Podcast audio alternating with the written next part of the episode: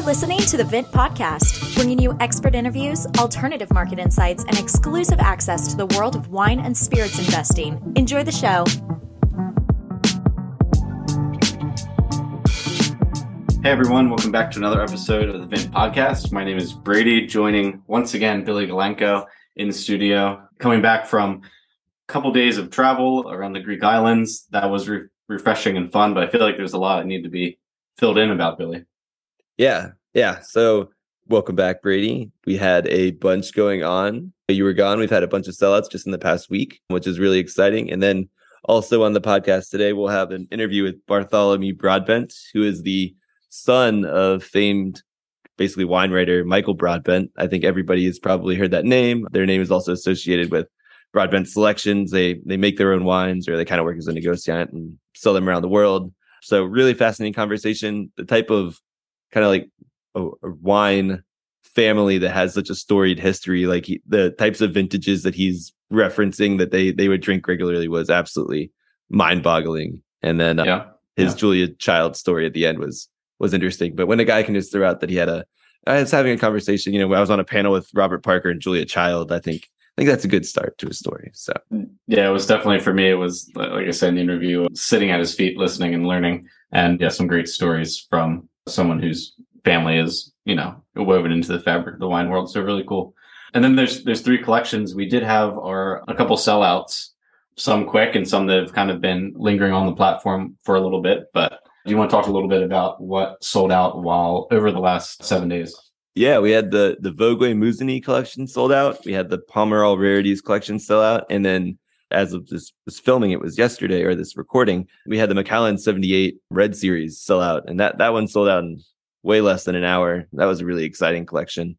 But yeah, so we, we, we still have the Bordeaux EP collection on the platform. Again, the, the goal for this one is to keep it open and allow you know everyone to have a chance to invest in in these awesome en primeur futures, which are, should be an integral part to everybody's portfolio. And then we're going to continue to supplement that with more collections coming up. We'll be announcing a number coming up here soon over the next week or so. Also, it's the end of the quarter, so we will be having the Q3 quarterly report coming out. Again, this is going to be a similar format to last time, more updates on regions, updates on you know, just kind of an overview from the Vint point of view of what the wine market's doing, as well as some updates on distributions that I think many people have heard already. Yeah, we're continuing, I think, to be really active with taking advantage of some of the upticks in the market. I know that our the index for the fine wine, the fine wine 1000 is up from around 11% to over 14% now year to date. So we've seen some really strong movement across the industry or sorry, across the market. so yeah, I think we'll be able to announce some more distributions, especially over the next this coming year as we close out 2022 as well. So a lot of good opportunity coming up. Yeah, yeah. No, I, I think I, I, guess there's two aspects on what I want to touch on there, but yeah, the we got the Q3 report from the Liv-ex 1000, which is kind of a barometer for the wine market, and yeah, even in these these turbulent economic times, the wine market continued to kick up and tick up, and it was also in the face of the, the standard doldrums, which happens in the wine world every August when everybody goes on mm. vacation. Mm. Basically, the wine market tends to dip. So it was really interesting to see the the momentum kind of like really increase again when you're going through September. We saw much of the the gains in most of the major indices in September itself. So they were able to power through economic issues as well as people on vacation, as well as some of these currency fluctuations as well. You've been seeing a lot of a lot of American merchants become really active in, in the European markets due to the, the strong dollar and the pound and the euro kind of dipping. Yeah, if you look at every macro or sorry, every chart over the last three years in most asset classes, you can see the macro events happening based on dips and valleys in the charts, right? That's just hasn't really been present in one. I'm not sure if you would be able to pick out the events of the last three years you know, on a, on a chart surveying the wine market. So yeah, really excited about the strength. And yeah, I think our wine team's doing really well. Yeah. And then last note before I want to I want to hear a little bit about your vacation. I would say last note is thank you again to everybody who tuned into our webinar. I, I believe the recording is available if anybody would like to listen to it. We sent it out afterward, but thank you for everyone for attending. And if you have any questions on anything that we shared, please, please reach out. But Brady, in the meantime, let's hear a couple highlights from your your Greek gallivanting, as I called it. Yeah, I was bound. Well, we didn't do too much bouncing around. We flew into Athens and spent a couple days there, which was cool.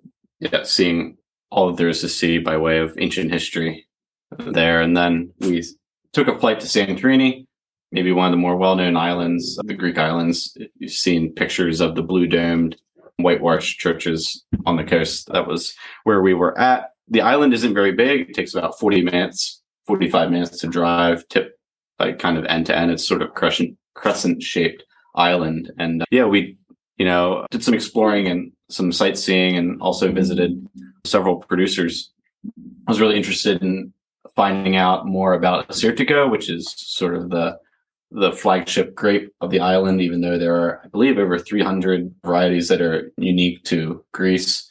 Assyrtiko has really thrived on Santorini. It's kind of the benchmark for for that varietal Santorini wine. So, yeah, the we went to four different producers. I'd say we went to three of the top five producers in the in the area. We visited Estate Argyros, Domaine Sigalas. We visited Art Space, uh, which was a really awesome producer that also was hosting a large art installation kind of in the dugout caves where the winery is situated. We were introduced to them because we had a 2013, so a um, nine year old Assyrtiko wine during our anniversary dinner that we had while we were there. And so then we ended up going to the producer and we had a really awesome experience with the with the patriarch of the estate who spoke very little English but gave us, you know, a tour that only he could sort of thing. And so that was a lot of fun. Oh man, that's that's fantastic. I'm pretty jealous. Yeah. And you had and we'll we'll talk with Bartholomew a little bit more, but you were able to check out some old vines too, some vines and have wines that were from, you know, vines that were over 100 years old, right? Yeah, some of the, you know, obviously individual blocks in, in vineyards have older vines than others. And so, yeah, there's certainly a ton of vines that are over 100 years old. I think some of the wines that we were tasting were from 140, 150 year old vines. Yeah, they have a lot of really unique techniques there, I think.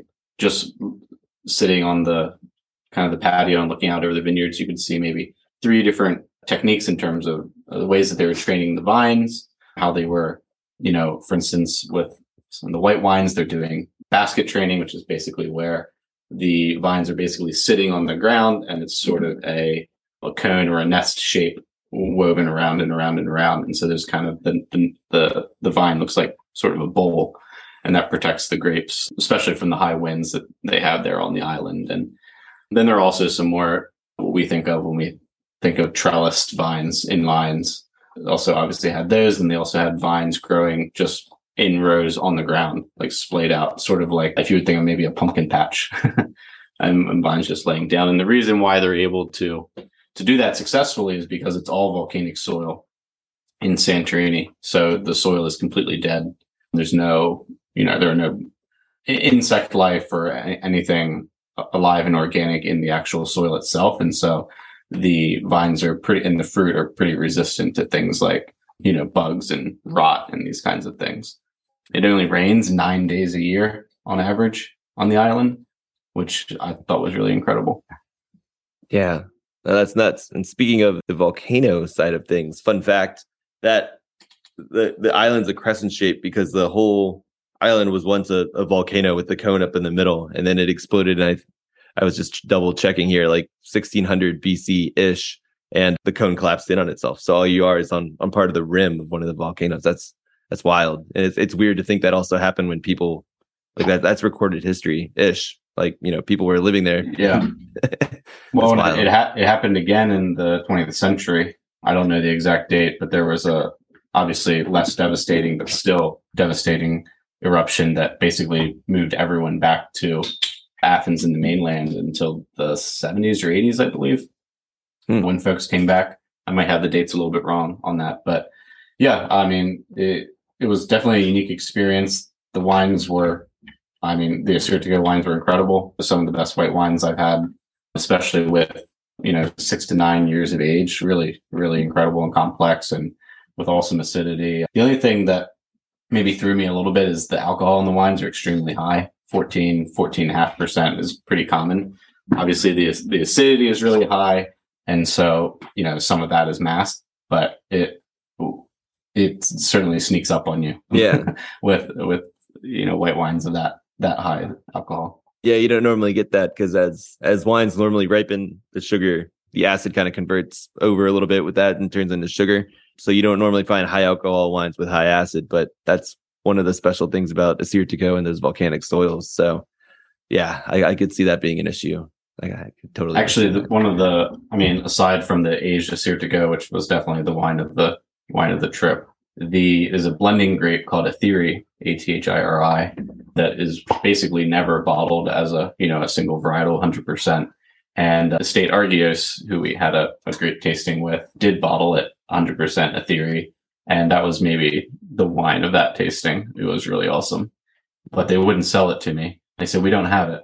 I was like, You're pouring it for your tasting. I was like, Oh, we don't have it to sell. I was like, Oh, I couldn't talk them into selling it to me, as long story short. But that was that was really an unexpected and really awesome wine.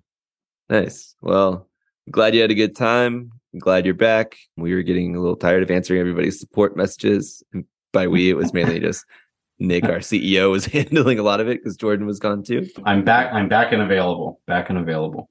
Awesome. Well, glad to have you back. And we're now glad to share this interview with Bartholomew Broadbent. Enjoy. Well, we have a very special guest today, Bartholomew Broadbent. Thank you so much for joining. My pleasure.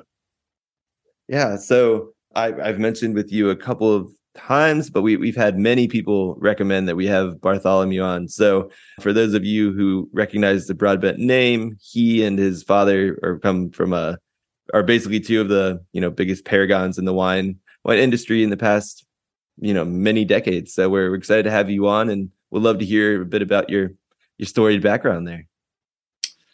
Well, thank you. Yeah, my father, who you referenced, is particularly relevant to the wine investment world. And that's because he, Michael Broadbent, started the wine auctions for Christie's in 1966 and then started wine auctions in America for Hugh and then the Napa Valley Wine Auction he co founded with Rob Mondavi. And he then established the Christie's auctions in America and, and also planted them in, around the world from Australia to Switzerland to, to all over the place. And but so he was a director of Christie's until his his death in 2020, 2020.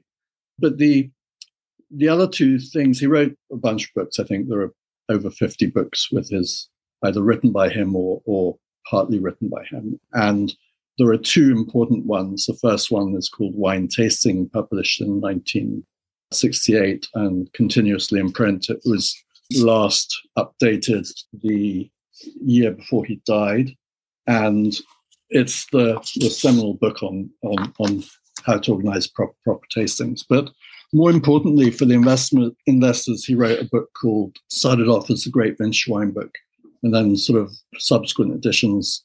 The third edition, they changed it to Michael Michael Broadbent's Vintage Wine, and this is the most important reference book on on old wines, on collecting wines, on how wines appreciate, how they develop because of his exposure to old wines and the finest and rarest wines.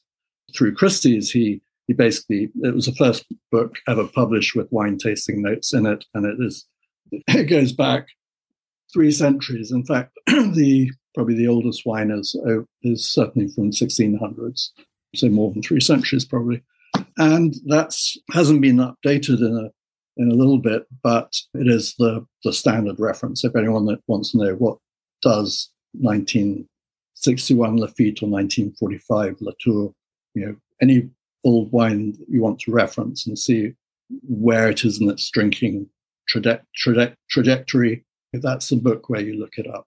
So anyway, that's my background. I left England when I was 20 to moved to Canada to work for a wine agency and then got recruited in 1986, 1985 to work for the Symington family, who are a big port owning family. And they basically hired me to start a company in, in the States to import their wines, but also to go around the US teaching Americans about port and Madeira, port uh, initially.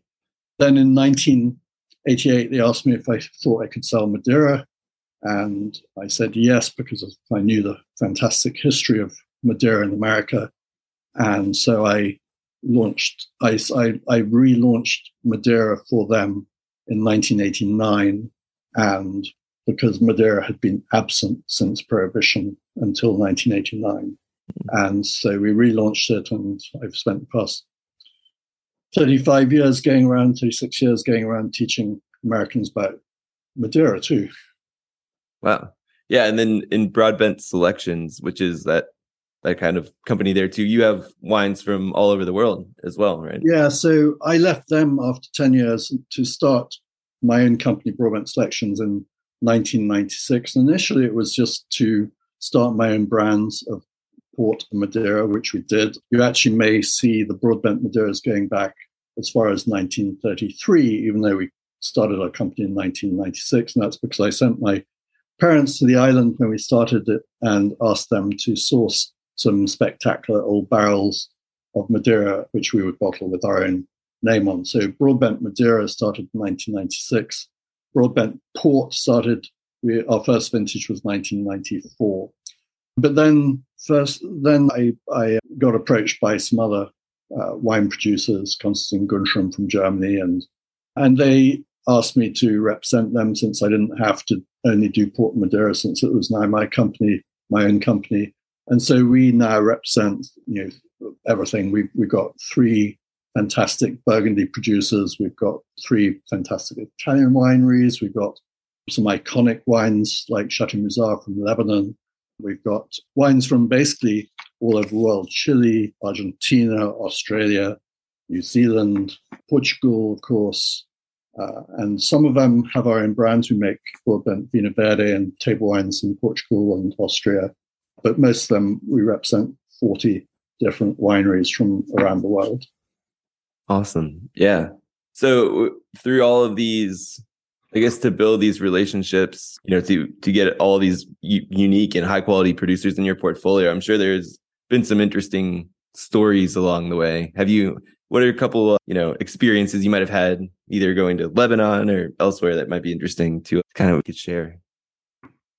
Yeah, I mean, Chateau Musar from Lebanon is is one of the most iconic brands in the world, certainly in the top 20 brands in the world. And it was relatively unknown back in 96 when it was, he was actually very, very well known in England. He was a household name in England because in 1979 they named him Decanter, the very first winemaker of the year, from which they continued annually naming someone after that. But he was the first one. And, and when I started my company in 1996, he wanted he wanted me to represent him, but he had he wanted me to wait until my company was established. And after about three years, he said, "Okay, you've survived the crucial period," and and he appointed us. But when I was growing up in in England in 1979, when Chateau Musar was discovered in England, uh, it was a Bristol wine fair in London and in England, and my father at a Christie's stand. I was sort of slave labor helping him. Um, and Serge Hochar, the owner of Chateau Musar, came up to him and said, uh, Michael, I want you to taste my wine. The, Civil War was too, just too chaotic in, in Lebanon, so he had to find export markets. So he went to my father, and my father wrote about it in Decanter, because my father also wrote for Decanter for 433 consecutive months. And he he he wrote about it in Decanter and declared it the discovery of the year. And he handed me the glass and said, Well, you must taste this. And I tasted it. And immediately, and bear in mind, back then our house wines at home were 1961 clarets, 1945 clarets. So I was drinking the very best of the best. But at that moment when I tasted Chateau Musar for the first time, I, I said immediately, this is the best wine I've ever had in my life. And wow. I've never strayed from that. And it is now recognized as one of the greatest wines in the world, along with the things like Vega Sicilias and Grange Hermitage and Chateau Musar. It's, it's in that sort of ilk. And as an investment wine, it's probably one of the greatest performing wines of all time. It, it basically goes up in value every year because they hold, hold wines back and as they release it, they, they release it. And the sort of current prices are up there with the first growth Bordeaux and the Lafites and the Latours of the world because the older vintages. You can buy older vintages, you know, 19 from 1960s, which are in the thousands of dollars now. Wow. But they they usually get launched at about sixty dollars, seventy dollars, and then they just appreciate every year. They go up in value. Interesting. When you're when, when you're when you're that young, having so many, like you said, incredible wine experiences at home and getting to taste the best of the best, was there ever a question a question whether or not you this was the industry that you would be in, or was it just you know it was so natural from from what age did you know that this was going to be your life's work as well? Yes, stupidly, I, I I should have been Hugh Grant or something and done an easy job of like acting or something. no, I, my parents never encouraged us. I have a sister who's actually now a, a High Court judge in the UK and very successful. She she was knighted and is Dame Lady Dame Arbuthnot, and and so she went off on a completely different course. I was didn't really know what else to do. First time I took tasting notes, we were staying at Chateau Latour and the I was think I was 16 at the time, and the director said to me, "We gave us 1865 Latour and said this is the first and last time you'll ever taste it." So I took notes. I've had it twice since then, two or three times. but um, that's when I started taking notes. But I, after school, I did a cooking course. Then I went to work as a tour guide at Hennessy and Cognac. Then I worked for Harrods Wine Department. Then I went to Australia to pick grapes and work in the wine couple of wineries in Hunter and Barossa. And when I was in Australia, I, I met Marc Hugel from Alsace and traveled wow. with him going to wineries and his enthusiasm sort of brushed off on me. And I, I wrote, I called home and said, Hey, I, to my father, I think I want to go into the wine business. And so he said, Well, okay, then come home immediately because there's an opening at Harvey's Fine Wine Merchants in Pall Mall. So I rushed home, got that, and uh, that's where I met the guy who offered me a job in, in Canada. Wow. So, wow, that's quite the quite the. I think if I were to, I also did a small small stint in Australia, but I, I was you know, Hugo would come up to me and be like, "Hey, do you want to check out some stuff with me?" I would have been in. Well, he was my age at that time. You know, it's, it's just not like teenager working in the wineries in Australia. Yeah. We, we met, we were both working at uh, Yalumba, which is Hill-Smith Winery. Ah, big fan of Yalumba. Yeah, I was in the middle of nowhere in the Limestone Coast. So I worked with a lot of people who were like sheep farmers outside of what they were doing. So it wasn't quite as helpful as that. Well, that's that's so cool. Can you describe the wines of um Chateau Musar a little bit more, just for those who like you know aren't familiar with like the varietals that are in it and you know kind of what it's like, and then we'll we can kind of transition from there because I'm still yeah. well, they make a they make a white and a red, and the white's actually fascinating because it's which are two varietals which have no links to any other grapevines with DNA testing, whereas every other vine in the world has links to to DNA.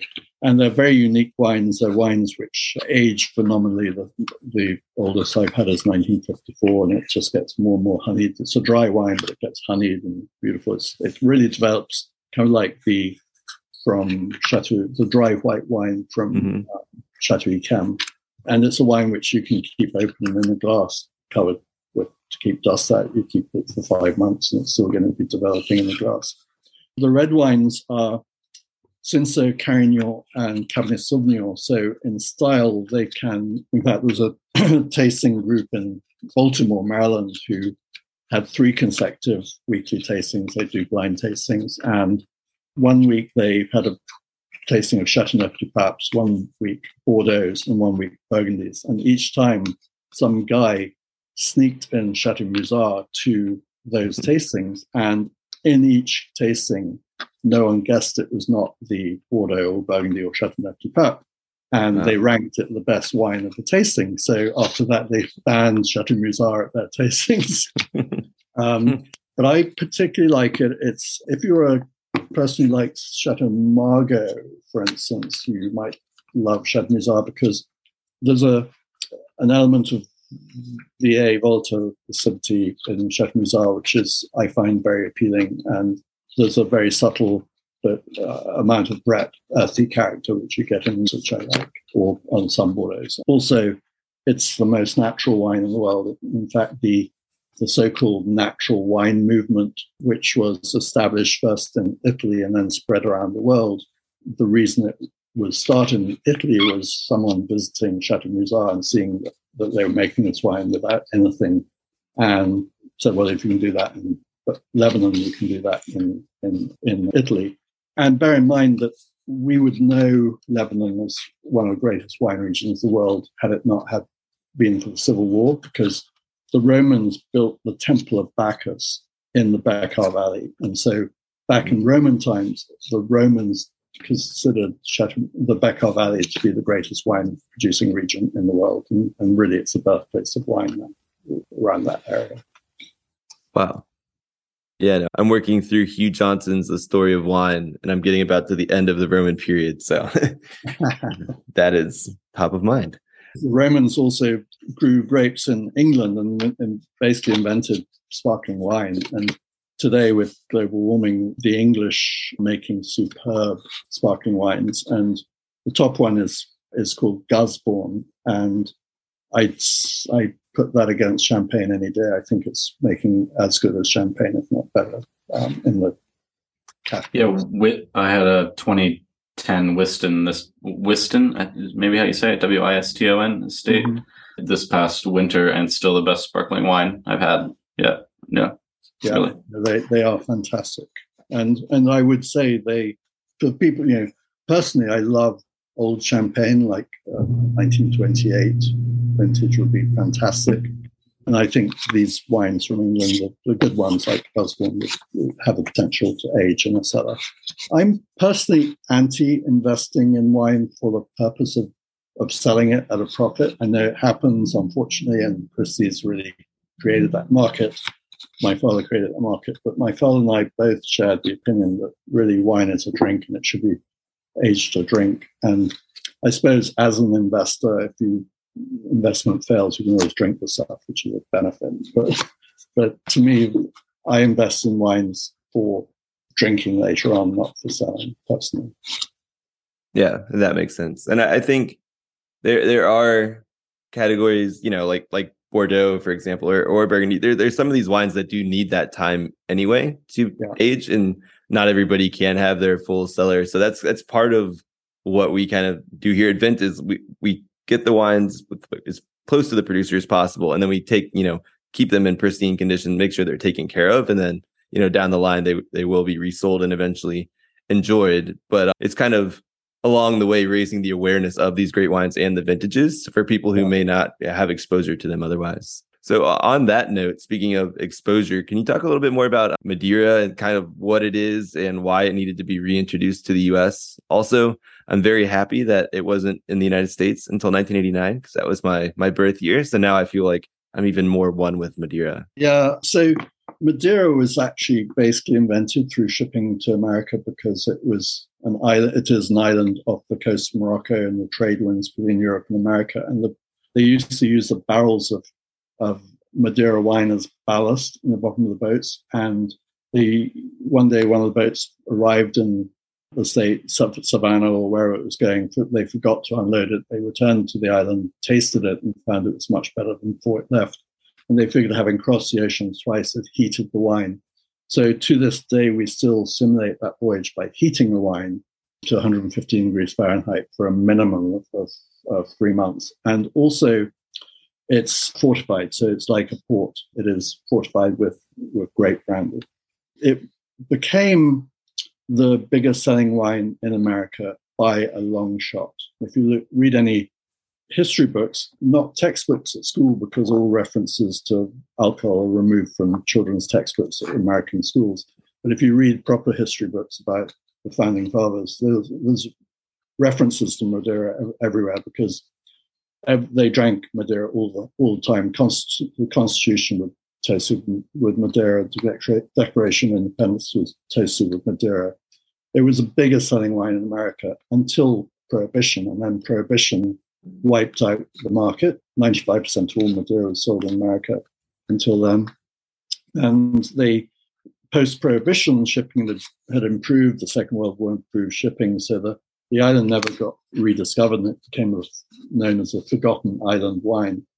And so it just never never recovered. But back in 1989, when I relaunched Madeira, we did it with a, a tasting at the Four Seasons, Seasons Clift in San Francisco. And we had had about 400 people come out to this tasting. We had 19 wines going back to 1845.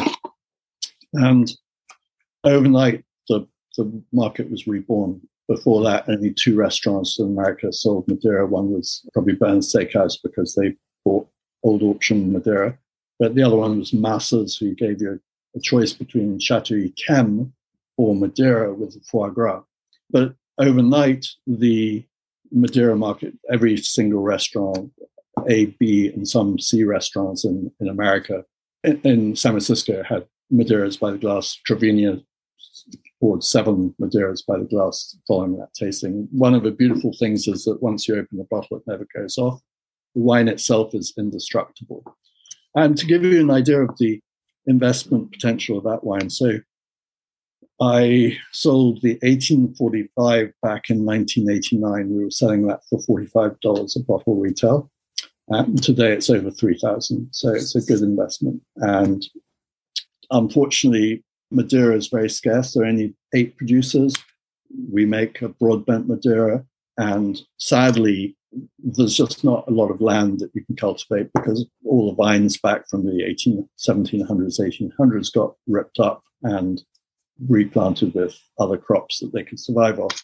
So Madeira is a finite product, and as the market grows in America, we've been seeing the prices go up and up and up. So it is a, a very good investment wine. Something we're, we are very proud of at Broadbent Madeira is that we launched a a single uh, cask uh, vintage Madeira. So you can we went around our, our cellars looking for the very best Madeiras casks, and usually Madeira is blended with different barrels to, to produce Madeira, but we found these single casks and bottled them as single casks, and that's been really fun. They're in beautiful wooden boxes and, and really meant for collecting. But as far as storing Madeira, you should keep them. It's the only wine which you should store standing standing up, not lying down. Yeah, that makes sense. Yeah, no. So I have two questions. One, when it comes to the more like mid 1800s stuff, like you can still find a few around. I've been I've been lucky enough to have an 1860s one. Phylloxera and, was it was it powdery mildew? It was oidium, I think. Had a big effect in the mid 1800s on the quantity that was available anyway, right? Yeah, first well, so oidium destroyed all most of the vines for a while.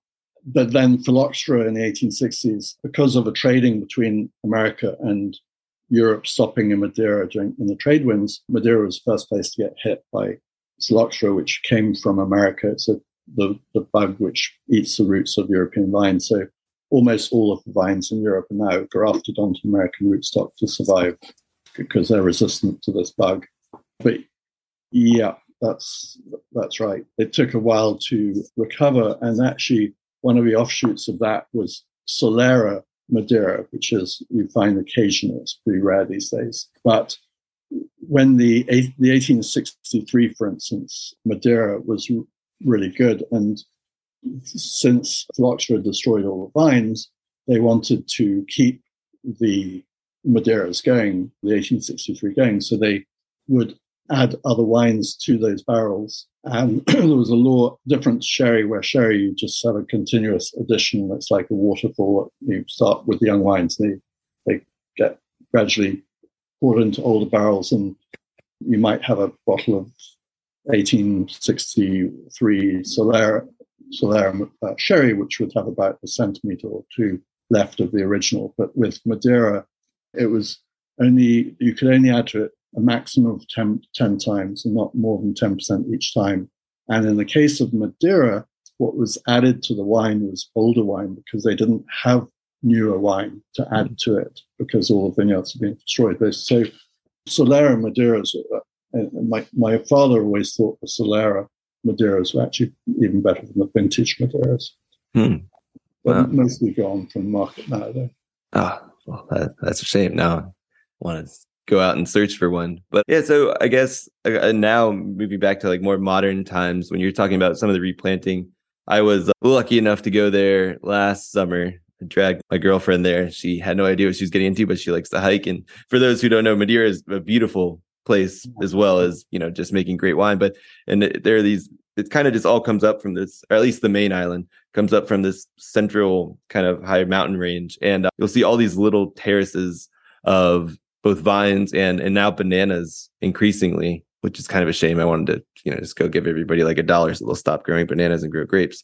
But can you talk a little bit about like kind of the styles and and some of the the grapes that are grown there because that's it's very unique. And then the I guess the yeah, beautiful it's ash. a it's a volcanic soil. It's a volcano that comes up extinct volcano, and, so it's very volcanic soil. The Madeira wine table wines are extremely acidic.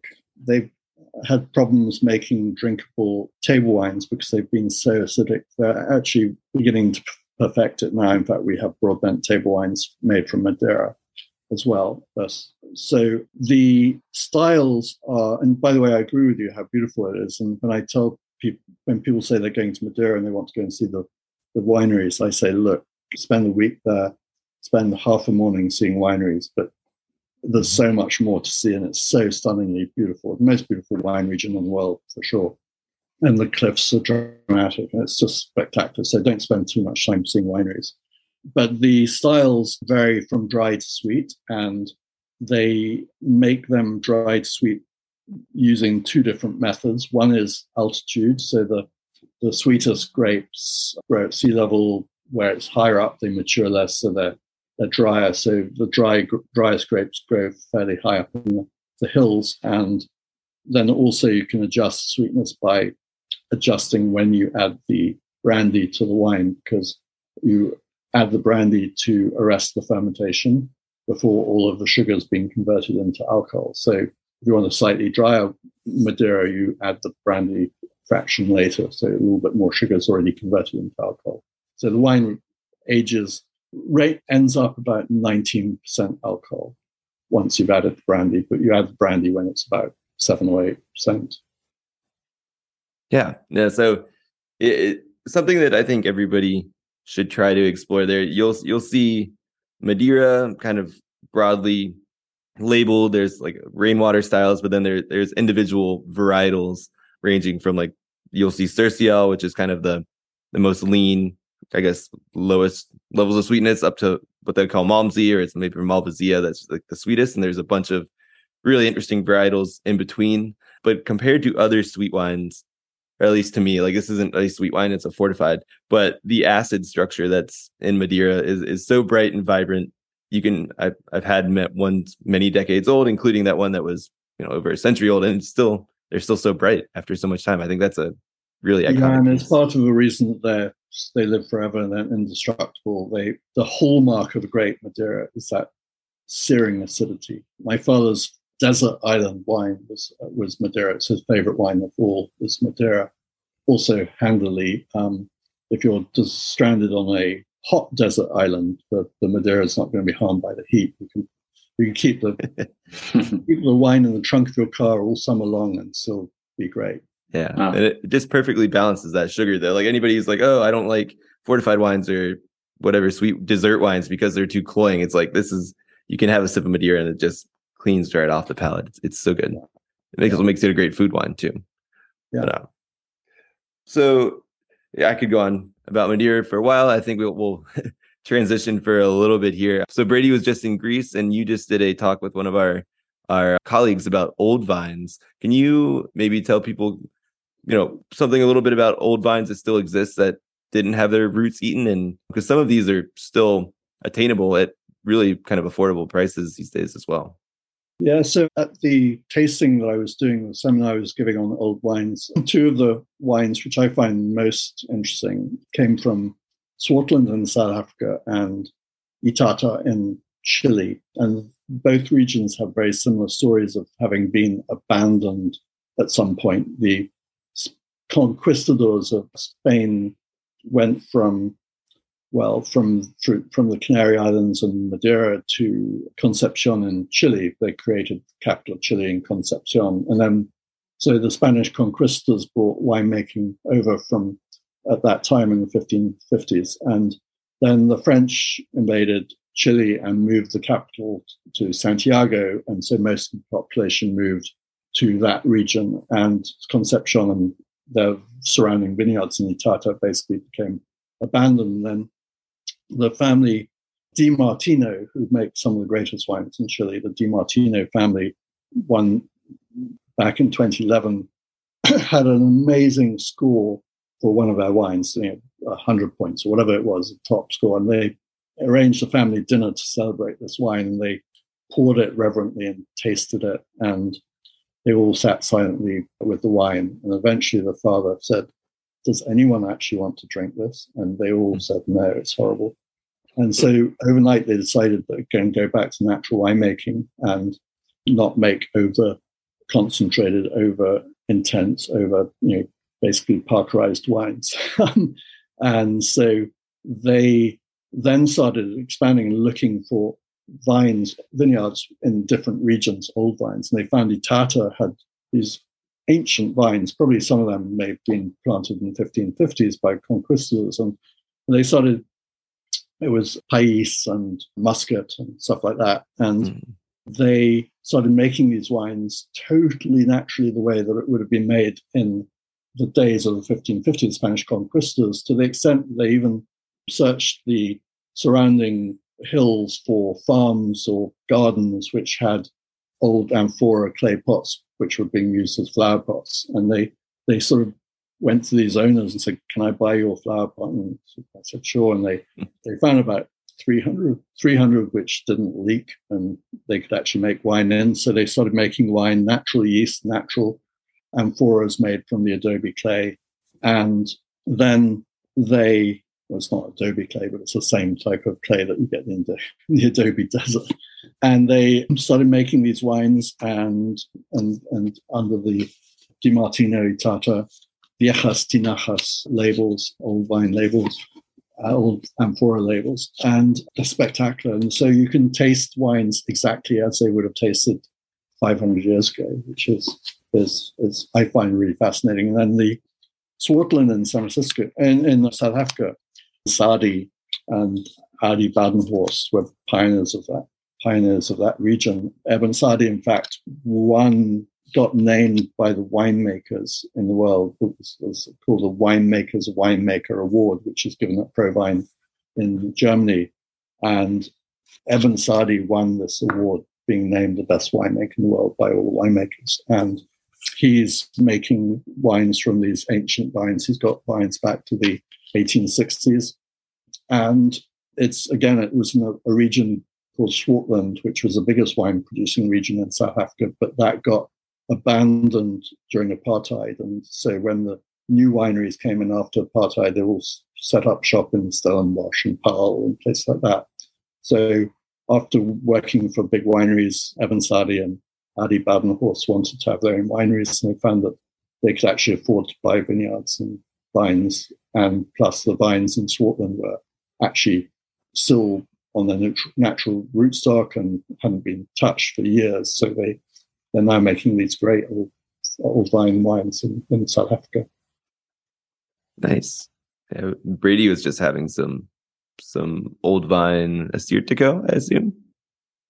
Yeah, Assyrtiko. I think some. Oh, I mean, many vines over hundred years old, but I think some of the older ones were 140 to 160. We're in Lesbos or what, what area of Greece were you in? Oh, we're in Santorini. Santorini. Yeah, yeah. And so, you know, we were drinking Assyrtiko and the blending grapes, Athiri and Aidani. And then they have a, a red varietal they're growing there, Mavrotragano, which, yeah, is a lighter to medium body red varietal that is maybe more of a table wine there. But yeah. Yeah.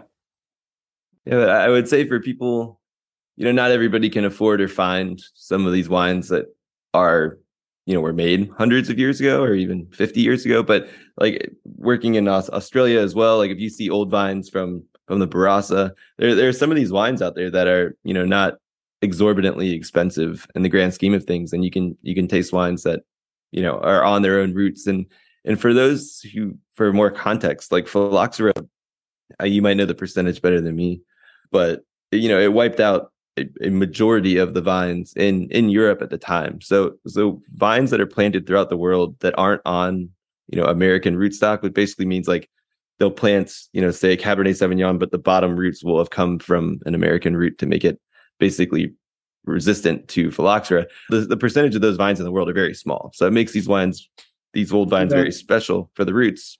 Yeah. Yeah. And it's, it's very interesting you mentioned Australia because, yeah, in the Barossa Valley, you're right. There's a company called Cirillo, which has the has really ancient vines and also a couple who make wine there under a brand called An Approach to Relaxation, which are very old wines. But also Tyrrell's in Hunter Valley has probably the oldest Chardonnay and Semillon vines in the world and because they are not impacted by phylloxera. They're protected from phylloxera because it just never reached there. And, and the way that they keep the vines growing, the oldest Chardonnay vines in the world, is that when they see the vine is getting too old, they will plant, bend over one of the branches and bury it in the ground, and then it starts growing as a new vine, and they just cut it off. And it's, so it's the same vine that has been propagated and reproducing.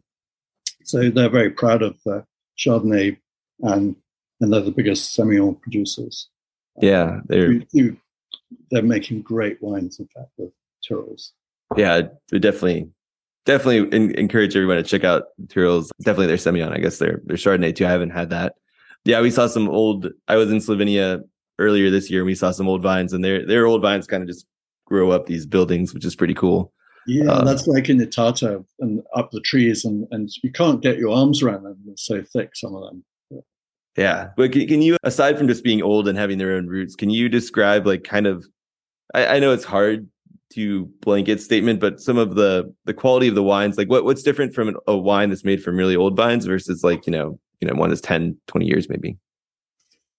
There's a a a, a depth that you get from old vines, a wisdom you get from old vines. But, you know, vines are and wines are like people. They they you know when a, a, a grape vine is young, the vine they're producing a lot of grapes, so it's a really abundant sort of fruity wine. But and the more the more grapes per vine, the lighter in, in, in ways that the wine's going to be because it's getting plenty of water. But when the vine is 120 years old, it really struggles to, it's old, it struggles to get any nutrition. It works so hard for each grape that it just produces a wine that it's, it's got just so much more quality than a, a young, vibrant wine. And, you know, of, of, like the old vines at Chateau Musar, the white vines, they get one one glass per vine,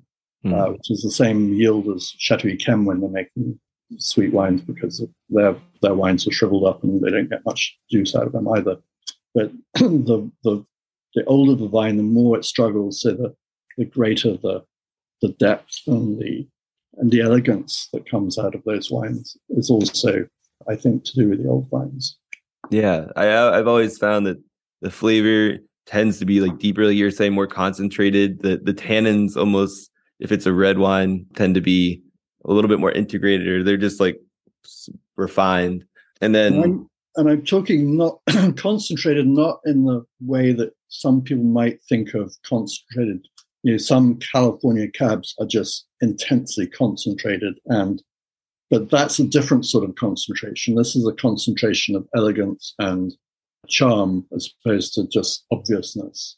Yeah, like com- complex complexity com- concentration. Yeah. It's hard to complexity hard. is really the, the the word that you get out of all wines. It's complexity and and complex. If you say a wine and it's complex in a in your master of wine exam, you don't get very many points for that because you have to be able to explain what complex, why the wine is complex in what way. But but complexity is what you get from old wines, basically. Mm-hmm. And maybe right. maybe length and depth, also just speaking, especially length, right? Absolutely, yeah. precisely. Yes, absolutely. Yeah, I was going to say, and the the other interesting feature is that they've grown for so long, and their roots can go so far down that even in in in variable years, the old vines tend to be the most consistent and produce continuous quality as well. So yeah, and they get different different nutrients. The deeper the vine goes, it gets different different nutrients than the ones which are just surface vines. Awesome. So uh, we're we're getting closer to the end of time here. I just have one one thing I definitely want to hit on before we go is so I had one question about sustainability with some of the producers. You work with producers all over the world, or you tasted at least recently. What have you seen that some producers, maybe especially in like Portugal, are doing that are proactive sustainability type efforts? And then what are you seeing in other regions where people are going to have to, having to react to new climate conditions? Yeah, I mean, one of the things which we require are basically five or six absolutes. If you look at our website, broadbent.com, and you see all the wines we represent, one of the, the things we require is they have to be family owned. They have to be making the very, very best wines in the region or uh, equal to the peers of grace, the greatest wines for the region. But they also have to be natural, as natural as possible. So we represent Barboursville in Virginia. We saw it in all the other states with, with the exception of Virginia. And Barboursville, obviously, Virginia, you can't make a natural wine because of the humidity, but you can still make a wine as naturally as possible by just adjusting for the one thing you can't escape, which is humidity. So, so all of wines we represent are very conscious of sustainability and and uh, we have a, a, list of organic wines, we have a list of natural wines, we have, but sustainability is is very important. I was just actually listening to on my Facebook. I put a this morning a, a, a podcast with an interview with Markus Huber from Austria, and he is. They were talking about how he's sustainable and and it's very much of the concern of the wineries, which which most almost all wineries represent, are very concerned about that. Of course, the biggest fear they all have is global warming. Even in Lebanon, where you think all of this trouble and strife they get there, they still say global warming is what worries, worries them the most. Hmm. Makes sense. Well, I, I don't think we mentioned this before, but I'm I'm originally from Virginia, and Brady just moved from Richmond not too long ago. So happy right. to give Virginia Wines a shout out. So, have, have you seen any of these producers doing anything specifically to mitigate climate change already, or are they just trying to continue to do their their natural, you know, facilitate um, like growing the ecosystem? Yeah. Yeah, I mean, a lot of them are picking grapes uh, these days a month earlier. Some, in some cases, becoming two months earlier than, wow. than it used to be. Of course, the only people who are not really complaining about this is are the English producers who've been given the blessing from this because now they're making great wines which they couldn't do before. Maybe um, German Pinot Noir producers too, Spätburgunder guys. But it is, I suppose, the, some of them are looking at varieties which are going to be more more able to cope with hotter climates. But yeah, I think we're heading into trouble. But with your experience in South Africa, I, I, was listening to a podcast recently where a, a Napa winemaker was like, "We've we're we're preparing for the the future that where it's going to be warmer in Napa. We've planted some Touriga Nacional and we've planted Chenin." And I was like, I don't know if I would have gone Chenin right away for a warm climate, but what what is your take from basically what you've seen in, in South Africa? I know that's warmer overall well, than like the Loire. No, Chenin, Chenin, or Chenin is was known as steam, Steen in South Africa, and actually it's not something they've been planting recently. It's been planted for hundreds of years in, in South mm-hmm. Africa. So it's probably the biggest single plant variety in South Africa.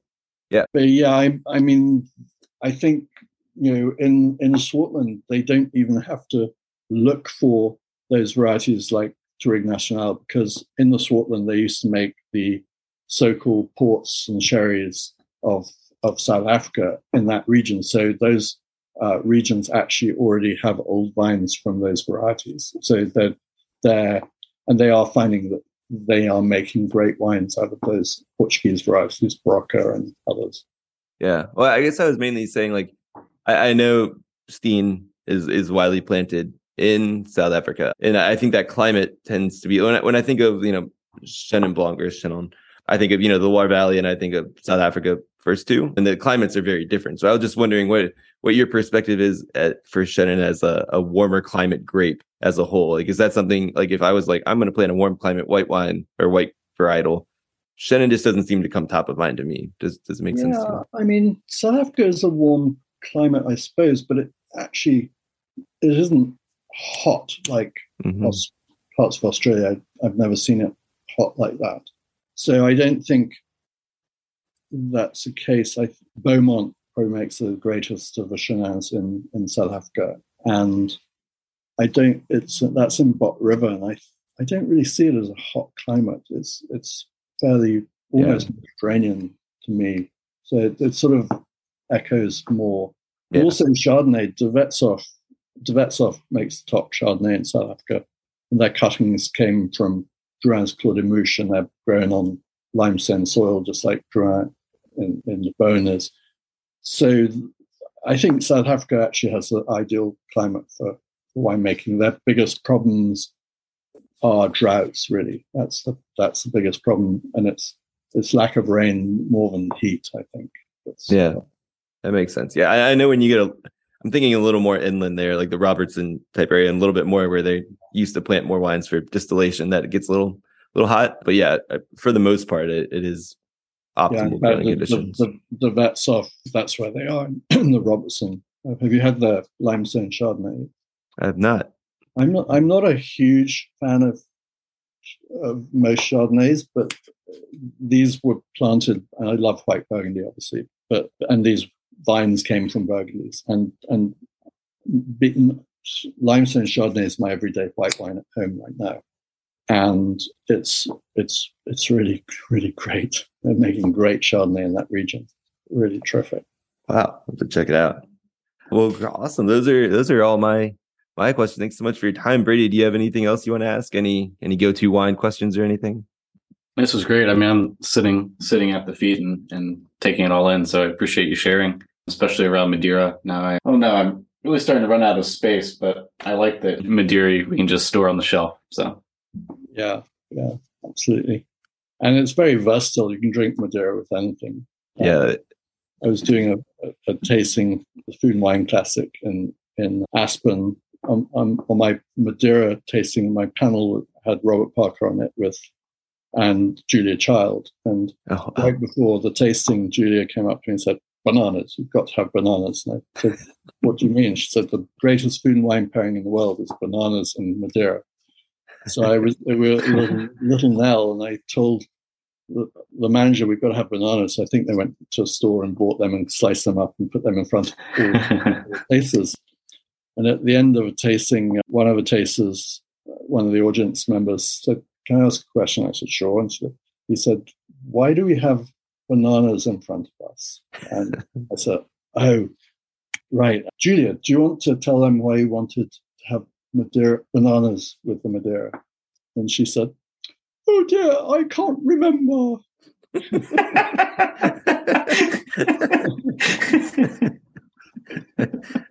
that, that that'll be the that'll be the clip out for this episode and ending on a Julia Child story. Right. That's hilarious. All right. Well, thank you so much, Bartholomew. I really appreciate the time. My pleasure. All right. Well, that was our interview with Bartholomew Broadbent. Stay tuned for the Vint quarterly report that'll be out in the next weeks. We'll also be announcing new collections and yeah, go out and try some Madeira. We'll be back next week with another episode of the Vint podcast. Cheers. To check out our current offerings and to sign up for the Vint platform, find us at www.vint.co. That's www.vint.co. For questions, comments, or feedback on the Vint podcast, please email us at support at vint.co. Vint and VV Markets are offering securities pursuant to Regulation A. Our offering circular as amended can be found on the SEC website. Past performance is no guarantee of future results. Investments such as those on the Vint platform are speculative and involve substantial risks to consider before investing. We may provide communication that may contain certain forward looking statements that are subject to various risks and uncertainties. Information provided in any communications, including this podcast, is not legal, business, or tax advice. All prospective investors should consult a legal, tax, or business advisor concerning the subject matter of any communications and any offering.